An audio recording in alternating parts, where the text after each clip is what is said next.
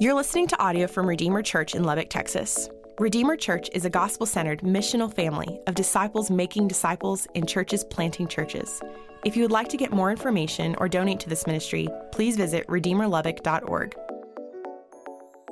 Okay, good morning, everybody. My name is Dusty. I'm one of the pastors. I'm really glad that you're here. Um, let me tell you what we're going to be doing really today, but even over, over the next few weeks, is we're going to do a short series um, called Sent. And a lot of it's the idea of it is imagine or think to how we tend to conclude our services. If this is your first time today, you haven't heard that, so I'm sure you'll be waiting with great anticipation. But what we do, it's really kind of a, a strange and unorthodox if you think about it, is we read a benediction together and then um, whoever is closing out the service, usually Keenan or Sarah, but sometimes other people, will say, Redeemer, you are sent is how the service concludes, which is really weird because you don't go to a Texas Tech football game and then you sing the Matador song, and then uh, at the very end of it, you know, the, the person on the PA says, all right, Red Raider fans, you are sent. Like, what would that even mean, you know?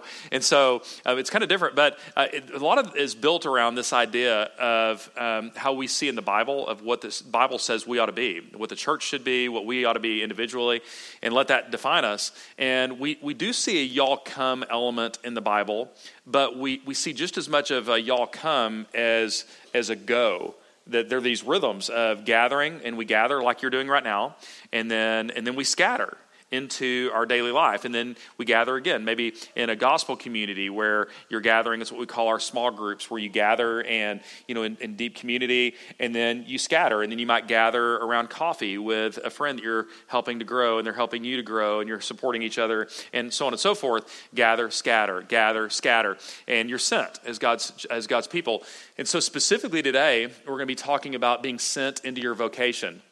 And I feel like I need to define vocation a little bit because uh, vocation is it's what you do um, with your, your day. For most of you, it's something that's going to show up on a W two. So it's uh, this is what you do for a job. You're uh, you know a corporate tax attorney, you are a school teacher, you are like you, have got a job. But that isn't the only thing. So it could be also your vocation is what you do with your time, could be stay at home mom, could be student, could be retiree, could even be unemployed. Um, if you've ever had the great joy of being unemployed, um, you know that it's actually a lot more stressful and more work than actually being employed because you're filling out applications, getting your resume tightened up, doing interviews, so on and so forth. Like that, that really probably is your vocation, is what you're you're looking at the job you're looking for. So I tend to see two major flaws in how people tend to approach their vocation. And we usually end up with a tendency towards one of these two.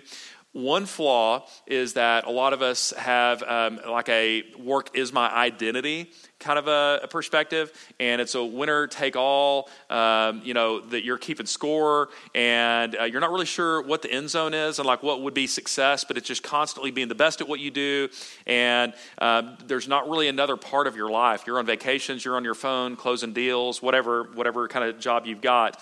That there's not. Uh, it's hard for you to have an off switch. You're just constantly accumulating more, you know, investing more, um, and, and being trying to be as good as you can at what you do. A very strong work work ethic.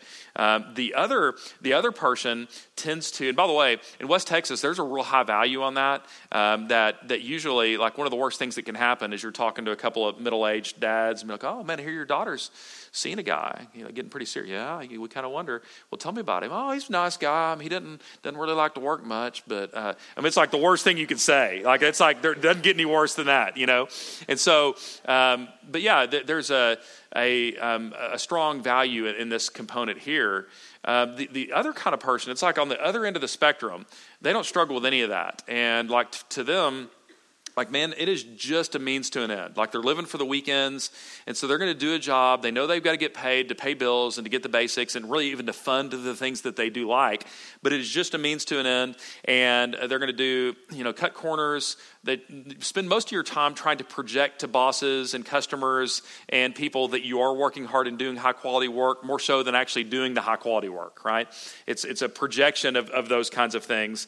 And so you have these two two diff, very different perspectives of kind of an eye roll if you have any team building exercise going oh my gosh this is the dumbest thing ever. Nobody cares. Just send me my paycheck buddy you know that kind of thing. All right so you have these two different things and, and i think that what we're going to see today is a different vision for what would happen if the thing that you do, think about this, half of your waking moments are doing this thing, half of them. Of the time you're awake. And for a lot of us, we're like, man, you, you, a lot of us probably think the only people that get to do spiritual work are people like me or maybe missionaries or something like that. It's like, man, I'm just getting paid. It's just my job. And the only spiritual activities are, are something like this right now, maybe Bible reading, maybe Bible reading. But everything else is like, man, it's just, it's just life, it's just work. But what happens if we could reclaim it and if we could be God's sent ones in everyday life? So that's what we're going to do. Uh, so let's start with, um, I've got five points that we're going to walk through on the Bible's take on vocation and work. Um, so let's just run through these things. First one is that we work for Jesus. We work for Jesus. So look at, I want you to have that, think about that phrase as you look at Colossians 3, which is the passage that was read earlier uh, bond servants. So this would be people that are even, you know, indentured servants. So, but I think you could imply um, here even, you know, just employees. Um, it says bond servants obey in everything those who are your earthly masters. So in other words, like you know, do the things your bosses and supervisors are asking you to do, provided that they're ethical and whatnot. Um, listen to this: not by the way as eye service, as people pleasers, but with sincerity of heart, the heart, fearing the Lord. Whatever you do, work heartily as for the Lord and not for men, knowing that from the Lord you will receive the inheritance as your reward. Again, you are serving the Lord Christ. And so I love this that um, this is saying that at the end of the day, yes, you have a boss. You have a boss that's asking things of you and saying, hey, this is what we need, and I need you to do this, and here's the objective. Or you're like, no, man, I've got my own business. Okay, fine. You've got customers you work for, and they have expectations for you, and they say, I need these following things done. But ultimately, and yes, you want to do those things. I mean, even says that. Like, yes, like do what they say and do it willingly, but that's not the end game. The end game is not just hitting your marks so that people say, okay, you did what you're supposed to do, but at a deeper level, you're doing it for Jesus, which means that we work for Jesus ultimately. For the Christian worker, when you do what you do, and again, you could be a stay at home mom and you, are Ubering kids around everywhere in the world. Doesn't matter what your vocation is, you're preparing a profit and loss statement, a balance sheet. Doesn't matter what those things are, and you're thinking, that's not spiritual activity. I'm bagging groceries. I'm doing, I'm doing whatever it is that I'm doing. I'm studying for finals. But every one of these things is an opportunity to work for Jesus, that it's an opportunity for worship. And you think about what this means. The reformers, uh, particularly Calvin and Luther, were like really good on this topic. And they made this case that the person that is sweeping the streets, if they're doing it unto the Lord, like that what they're doing is worship towards Jesus is just as spiritual of an activity as my preparation and delivery of the sermon. Isn't that something? Like it is just as pleasing to the Lord, has potentially maybe just as much impact uh, because of who you're doing it for. It's an opportunity to connect with God. You're able to reclaim every single hour of your week that it could be for Jesus, the things you're doing, and not just because the things that need to be done and because you need to be paid. Incredible. Uh, now, I just want to say, just as a quick little aside, just a quick mention of this that um, I don't know that I would exactly say that it's necessarily following your passions. That's almost always the advice given to young people at like every high school and college graduation. You know, somebody said, Hey, I know you've sunk, you know, 150 grand into this degree. However, none of that really matters. Um, you need to go follow your passion. And you're like, What? Why did I just spend all this money? Uh, you know, that, um, that follow, I mean, it's great if you could follow your passion in your work. Um, some of you get to do it, but I'm not sure the corporate uh, tax person um, at 18 is like, you know, I mean, what you do is is you you find you find a niche, and like I even have a good friend in business that I, I, started a lot of businesses, and I love his perspective. And he was giving advice to my oldest kid and said, "Hey, here's what I would do. If I moved into a community, I would find out whatever the gaps were in that community, and maybe that." Um, things are backed up and you can't get to a plumber. See what I did there? And um, like for several months, and like there, there's not enough plumbers in the community, or maybe something with landscaping and lawn service. And even if you don't know anything about that industry, uh, that specific thing, where you see a gap in a community, go you start a business that would fit that gap, even whether you're passionate about it or not, it's kind of irrelevant, and and fit in that gap. And that's even we'll even get into this in a second of the, the mutual helpfulness of vocation. But um, but I don't know that you necessarily have to be passionate about it it. It's not really the point, is that you, you could develop a passion and some expertise as you go for it, but you have a chance whether you even love that thing or not. You may not love the balance sheet um, or the profit and loss statements, but you can do that for Jesus and do a good job on that. All right, so we work for Jesus. Number two, um, God cares for his world through us. All right, God cares for his world through us. So look at this in Matthew 6. Jesus teaching his disciples how to pray. He says, This then is how you should pray Our Father in heaven, hallowed be your name. Your kingdom come, your will be done on earth as it is in heaven. And listen to this request Give us today our daily bread. I love that. Uh, give, he's saying you're actually encouraged to pray for your daily provisions, what you need uh, for food, clothing, shelter, relationships, emotions, those kind of things. Say, Lord, would you provide for me? Now, here's the thing. My case I'm going to make is that um, the main way that God answers that prayer for God, give me today what I need, my daily bread, the main way that God answers that prayer is through vocation and what we do with our life. That these things end up benefiting one another and fill in gaps of things that we need in different ways. I'm going to give you an example. Like, so let's say you need a shirt to wear, which we all do. Every one of us in here is clothed. And so here's, I'm just throw this graphic up, and there's more to it than this. Of that shirt that you're wearing, let's say it's cotton, um, that all that goes into it. So like there's even more than that's on this graphic.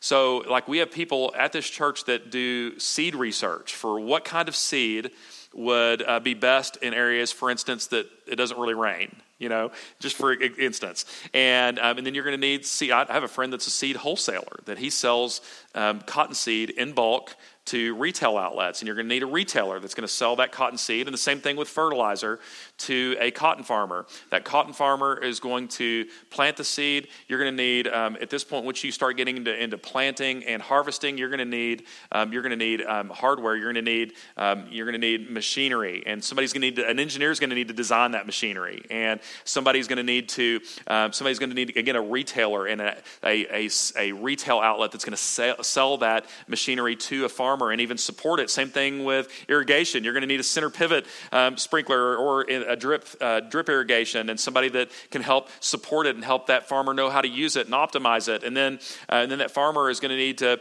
uh, get that stuff out of the ground and strip the cotton. And then you're going to need a, a gin and somebody's going to have to insure that gin and somebody's going to have to insure the crops. You're going to need an insurance agent and underwriters. And then, and then that, that stuff is going to be the co-op is going to negotiate deals a lot of times, sometimes with even foreign buyers, international buyers. And arrange prices and negotiate, and then it's going to need to be transported. You're going to have to pay truckers, and then and then in the meantime, I can think of um, one of our members in the past from two or three years ago that Kelsey moves to Manhattan, and she's a clothing designer, and she moves there and she designs that shirt that you're wearing. You're like, nah, man, mine's Carhartt. Okay, well, fine. Um, that she designed, probably did design your Carhartt shirt, all right? And then those are going to get made in a factory somewhere in bulk, again, wholesale, sold to retail outlets. You're going to have have a, a college student that's working part time at Tractor Supply or, or Banana Republic, whatever, you know, and, and you're going to go there and buy, buy that shirt from that retail outlet and all these things. And so you think about a portion of that, that, that money that you paid at that store for that shirt went to the seed researcher and wholesaler and fertilizer, fertilizer person, insurance agent, the engineer, um, the, the uh, tractor salesperson, the truck driver, uh, the designer in Manhattan, like little portions of this that y- your, your money that you worked for through your vocation was used to buy that. All of their contributions gave you that shirt. You said, Lord, give me this daily, uh, today, this daily bread. This was God's means of this. All of these people contributed small slices that helped you put that shirt on your back, which I think is, is really neat. And, and I think it can be, um, it's fair to say, that Christians and non Christians alike can contribute in a beautiful way. That should be affirmed. So, um, a Christian and non Christian pilot can both take off and land safely. And we, we get there um, in a timely manner, hopefully, um, and in one piece. And so, humanity, uh, you don't have to be a Christian to um, contribute something in a, in a way, and that's by God's design. And I think that's, that's a neat thing. Number three, um, number three here so we work for Jesus, and um, the second component is that God cares for our world through vocation um, through what it is that we do, is that our Christian faith shapes the way that we view our work. Um, so, uh, Romans 12, we'll get there in about a couple of months. Uh, Romans 12 says, Don't be conformed to this world, in verse 2, but be transformed by the renewal of your mind, that by testing you may discern what is the will of God, what is good, acceptable, and perfect. So, um, through Jesus' death and resurrection, and then even the Holy Spirit that's been given to us, and God's truth in the scripture, He actually shapes how we think about our world, and it changes how we view everything, and it even causes you to reflect on how it is that you do whatever it is that you do with your days. So, I'll give you one example, but there could be, I truly, I hope there are you know a couple thousand today of examples of this that emerge is um, imagine a physician that has a private practice and um, they they're trying to care for patients but then through the quality work of an accountant they see their profit and loss statement at year end and they're like ooh. As cases with many people in healthcare things have tightened up a little bit and um, that that it's less profitable than it has been in years past.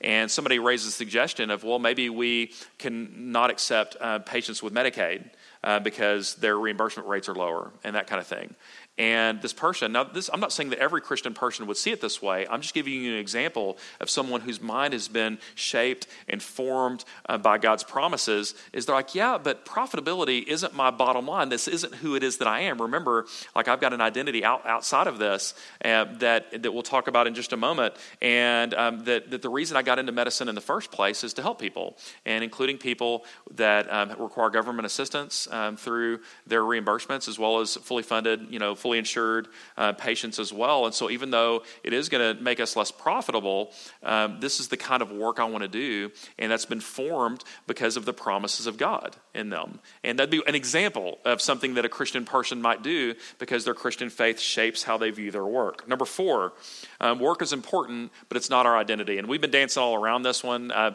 uh, but I think it's important just to say this one clearly. Look at this in Romans 8, 15, and 16. We'll be here in like three Sundays, and I can't wait. Um, Romans 8 is incredible, maybe my favorite chapter in the whole Bible. Um, says, For you did not receive the spirit of slavery to fall back into fear, but you have received, this is true for every Christian, have received the spirit of adoption as sons, by whom we cry, Abba, Father. The Spirit Himself bears witness with our spirit that we are children of God what this means is this is my hope is that uh, if you're like say you're not a christian today and you've been just listening you're like this is kind of interesting. This is not what i thought you'd be talking about today. Well here's the thing. I'm hoping that like this conversation of work would make you curious and almost go back door into like the, the foundational element of all of this is that um, who it is that a christian is at the deepest level is not corporate tax attorney um, you know accountant uber driver stay-at-home mom football coach, whatever. That isn't the deepest level of who it is that you are. The deepest level of who it is that you are is Christian, son, daughter of God, purchased by Jesus' death and resurrection. That's who it is that you are. You do this job but who you are um, is something else and something different. And by the way, sometimes we we don't really realize how much of our identity we've built into our uh, our vocation. It might even be like skilled athlete or whatever. Um, like I've been fired from a job before, and sometimes you don't realize how much you've done of that kind of thing until you something has failed. You've either been let go, something that you've tried has not succeeded, and then I mean it, can almost send you into a major tailspin of like who even am I? What am I? If if this thing hasn't succeeded in the way um, that I thought that it would, um, and, and this can be a gift to you, and you don't necessarily have to go through a major failure before you realize, oh gosh, I need to find my identity, and this really pushes against that person that tends to the win at all costs. I've got to succeed. This is who I am, and I'm keeping score even though I don't know what the uh, you know what the finish line is here. Is this is a helpful corrective to say man, no, go do a good job. Keep that strong work ethic. Continue to bring good value in what you do, but this isn't who you are. Like you are loved by God. Like you can't even lose. I mean, it's really incredible. The uh, unconditional love that you have access to, you're now free to do good work, but you don't have to compulsively do it where you can't even turn it off um, because you've been loved by God. Number five, and finally, money is necessary, but it's a terrible savior. So the reason I mention money is um, elephant in the room, especially to that person that's like, look, I'm working because I got to work. Um, it's just part of the deal. I got to work so I can pay bills and do the stuff I like to do. Um, that a lot of us, they're like the whole reason we're working, you know, is to get paid, right? So we can take care of the things that we need to do. Um, so look, money is necessary, but man, whenever we make it a savior, and you can do it when you don't have enough of it, and you think if you had more of it, then everything would be great. That's one way to do it. Um, the other way you can do it is you've got a lot of it, but you just continue to accumulate more, more investments, more deals, more profitable business, and it's just like this race to nowhere that we're not really sure what's what's on it is I think it's just really important. Jesus warned us about this is that there, there's something toxic that happens when we love money. And um, fortunately, God's given us an incredible weapon uh, towards this, is because almost all of us in here are going to make money, and then we're going to, you know, then we're going to spend money. Is one of the incredible weapons that God has given us to attack the root of this issue is generosity. Is that when we have resources and then we release them for kingdom expansion, for the meeting of needs, for things like that, we release something that we really would like to hold on to, whether we're keeping score or um, things that we want to buy or whatever it is that we release those things. There's a beautiful thing that God does internally, spiritually in us when we release these resources. Okay, so I mean, just as an aside too, um, that work actually came into being before sin. So if you're like, well, I mean, we all messed up and Adam and Eve and all that, you know, and that's why we've got to work. They, they were working the earth before sin entered the world. So there's this beautiful uh, purpose of, of work that we're trying to recover here that we'll probably work in heaven the whole bit, you know. So, all right. Um, I love this topic and I'm, it excites me to think about it. So let me give you a, a few tips also on. I think it's important to say that that we are going to have some opportunities as Christian people to speak good news of Jesus to people that are in your circles um, at work and um, with whatever it is you do vocationally that you're going to have some unique access to that I don't. And so I wanted to offer a few things there, and then we're going to conclude with a couple of like case studies, imaginary case studies um, a conclusion. So here's a, a few things. Number one, uh, being bad at what you do can limit opportunities to share the gospel. Um, I'm going to go and tell you number two because it's the contrast, it's the flip side of that coin, is being excellent at what you do um, can do the opposite. It can generate interest um, into what motivates you these two things can happen. So, um, for instance, um, um, that you're a college student and you're doing a group project. I mean, I hated the group projects back in the day. And, um, you know, there's always going to be a person in there that's overachiever that likes to boss everybody around. And there's always the person that's like, look, y'all just do it all. I'll just be here if y'all need me. And so imagine this group project person and everybody's got to contribute. And then you're waiting on them to get their one piece done, the only thing you even needed from them so that you can finish out all the other report and everything you're doing. And you don't do that. Don't come to class. Don't take it seriously or you're um, in a work situation and um, you know you, you do the bare minimum. Everybody knows there's a lot of eyewash where you're trying to do the things so that the bosses and the employers and the coach think that you work hard, but you don't really. And you talk about people and you talk about the bosses. Everybody knows it. Like whenever you you're that person and um, you uh, corner everybody and say, "Hey, if you were to die tonight, do you know if you would go to heaven?" Look, here's the thing ain't anybody interested in your perspective on heaven or God or politics or football or anything else. Like no nobody cares. Like the, like your mouth is moving, but you're you're turning the volume down on people that that don't work hard and don't do good work. You just do. And the same thing is is now I, I, it's not necessarily that someone that does high quality work that um, you're like, what must I do to be saved? I'm not saying that but um, that somebody that, that um, has a different center point like you can just tell their identity is somewhere else. They do high quality work. They care about it. They care about the craftsmanship of whatever it is that they do whatever service or product that they do that um, that that person like there's a good chance that there could be some open doors of like man i'm just so curious about you, you there, there's something that, that's different even if i can't put my finger on it.